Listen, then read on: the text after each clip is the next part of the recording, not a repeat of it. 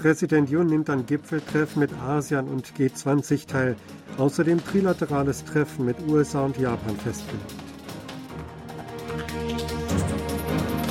Präsidialamt will MBC-Reporter nicht den Präsidenten Maschine zum ASEAN- und G20-Gipfel mitreisen lassen. Oppositionsparteien reichen Antrag auf parlamentarische Untersuchung zur Itaewon-Tragödie ein.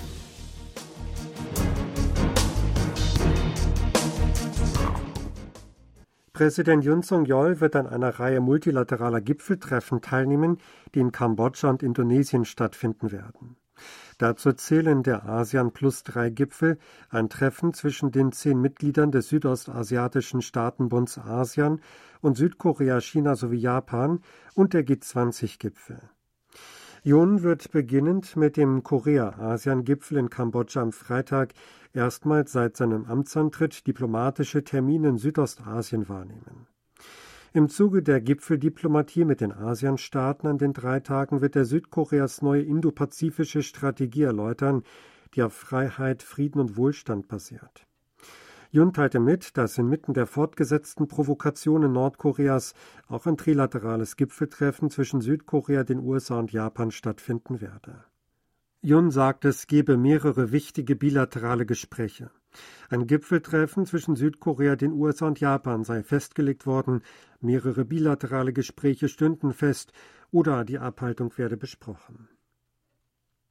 Journalisten des Rundfunksenders MBC dürfen nicht in der Präsidentenmaschine zum Gipfel der ASEAN und der G20 mitreisen. Die Entscheidung gab das Präsidialamt am Mittwoch, 2 Tage vor der 6-tägigen Auslandsreise nach Kambodscha und Indonesien, bekannt. Begründet wurde die Entscheidung mit einer einseitigen Berichterstattung des Senders. Um einer solchen Berichterstattung vorzubeugen, sei es unvermeidlich gewesen, die Journalisten nicht mitzunehmen. NBC protestierte gegen die Entscheidung. Diese sei eindeutig ein Eingriff in die Berichterstattung der Medien. Der Sender will dennoch über Yoons Südostasien-Reise berichten und die Journalisten in anderen Maschinen dorthin reisen lassen. 3 Oppositionsparteien haben eine parlamentarische Untersuchung für die Wahrheitsfindung in Bezug auf das tödliche Massengedränge im Solarviertel Itaewon beantragt. Die Minju-Partei Koreas, die Gerechtigkeitspartei und die Grundeinkommenspartei reichten am Mittwoch einen entsprechenden Antrag bei der Nationalversammlung ein. Insgesamt 181 Abgeordnete, darunter auch 5 Parteilose, schlossen sich dem Schritt an. Sie zählten darin die Regierung, Gebietskörperschaften und unter anderem das Präsidialamt als Untersuchungsgegenstände auf, um die Unglücksursache, die Verantwortung, die Reaktion und den Verdacht auf eine Verheimlichung zu klären. Als ein Hintergrund für die Tragödie wurde genannt, dass infolge des Umzugs des Präsidialamtes in den Bezirk Yongsan zu viele Personen für die Bewachung und Sicherheit eingesetzt wurden. Die regierende Partei Macht des Volks äußerte sich ablehnend zu einer parlamentarischen Untersuchung. Eine solche Untersuchung würde lediglich die Ermittlungen stören und zu einem politischen Streit führen, hieß es. Nach dem Ergebnis einer Umfrage im Auftrag von KBS sind 2 Drittel der Südkoreaner mit der Arbeit von Staatspräsident Yoon Suk-yeol unzufrieden. KBS gab die Umfrage in Auftrag, da Yoon am heutigen Donnerstag genau 6 Monate im Amt ist. Seine Beliebtheitswerte veränderten sich verglichen mit der Umfrage zum 100. Tag im Amt kaum.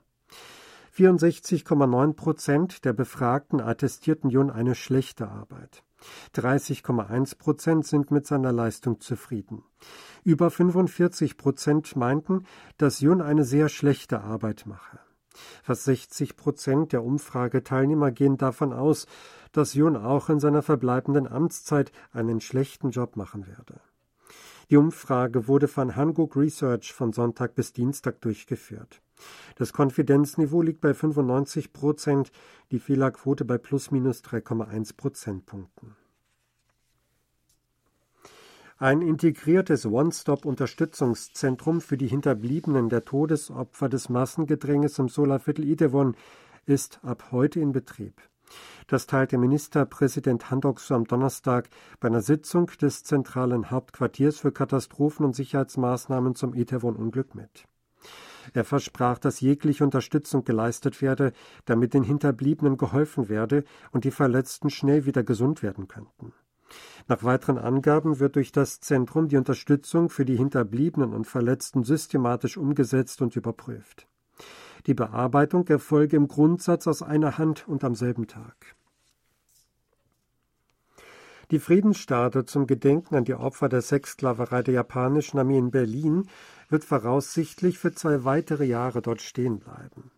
Stefanie Remlinger, neue Bezirksbürgermeisterin von Berlin-Mitte, sagt am Mittwoch in einer Unterausschusssitzung der Bezirksverordnetenversammlung, sie messe der Friedensstatue Bedeutung bei. Es sei offiziell beschlossen worden, die Genehmigung zur Aufstellung der Friedensstatue in Berlin für 2 weitere Jahre zu verlängern. Sie habe das Straßen- und Grünflächenamt darum gebeten, konkrete Maßnahmen hierfür auszuarbeiten, äußerte sie. Sie habe dies jedoch noch nicht schriftlich mitgeteilt, weil das Sekretariat von Berlin eine Beratung über Bedingungen für eine Genehmigungsverlängerung am 24. November vorgeschlagen habe. Eine Bedingung werde sein, wie der Begleittext geändert werde.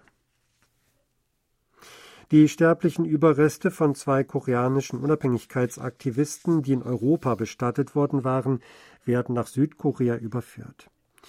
Die Überreste von Yi Han-ho und Hong Je-ha, die sich während der japanischen Besatzung im Ausland für die Unabhängigkeit Koreas eingesetzt hätten, wurden heimgebracht, teilte das Ministerium für Patrioten- und Veteranenangelegenheiten heute mit. Yi war auf dem Waldfriedhof Schaffhausen in der Schweiz bestattet worden, Hong auf dem städtischen Friedhof im französischen Colombes. Ihre Überreste werden am 15. November am internationalen Flughafen Incheon eintreffen und am 16. November auf dem Nationalfriedhof in Taechon beigesetzt. Yi war 1919 im chinesischen Grenzgebiet zu Korea als Mitglied einer Organisation zur antijapanischen Bewegung tätig gewesen. Im Jahr 1954 war er der erste Generalkonsul Südkoreas in Westdeutschland geworden. Hong hat als zweiter Vorsitzender des Verbandes der Koreaner in Frankreich Finanzmittel für die Unabhängigkeit Koreas eingesammelt und beim Völkerbund für die Unabhängigkeitsbewegung geworben. Die Staatsanwaltschaft hat im Zuge der Ermittlungen zum Vorwurf von Geldüberweisungen an Nordkorea durch die Sangbang-ul Group den Leiter einer privaten Organisation festgenommen. Staatsanwälte der Bezirksstaatsanwaltschaft Suwon nahmen am Mittwoch Ahn Bu-soo, den Vorsitzenden des Asia Pacific Exchange Association, fest. Ihm werden die Verletzung des Gesetzes zu Devisentransaktionen und die Anstiftung zur Verdunkelung von Beweisen vorgeworfen. Die Staatsanwaltschaft ermittelt zu dem Verdacht, dass die Unternehmensgruppe Sangbang-ul im Januar 2019 Dutzende Mitarbeiter mobilisiert und US-Dollar im Wert von mehreren Milliarden Won nach China geschmuggelt haben soll. Es wird davon ausgegangen, dass Ahn daran beteiligt gewesen war. Eine Probeaufführung des koreanischen Films Birth wird nächste Woche im Vatikan stattfinden. Der Film handelt vom Leben von Andreas Kim Tae-gon, dem ersten koreanischen römisch-katholischen Priester. Darin wird erzählt, wie er im späten Choson zum Studium in einem Priesterseminar nach Macau reiste, nach der Rückkehr in Choson missionierte und den Märtyrertod erlitt. Der Streifen wurde letztes Jahr anlässlich des 200. Geburtstags des Heiligen und dessen Designation zu einem Weltdenkmal durch die UNESCO produziert. Für die Produktion wurden etwa 15 Milliarden Won oder 11 Millionen Dollar eingesetzt. Laut der Produktionsfirma werden Regisseur Park Hyeong-shik und Darsteller des Films am 16. November eine Audienz bei Papst Franziskus haben. Bei der Aufführung des Films werden auch der südkoreanische Kardinal Lazarus Younghoshik und der Botschafter in Italien anwesend sein. Sie hörten aktuelle Meldungen aus Seoul, gesprochen von Sebastian Ritzer.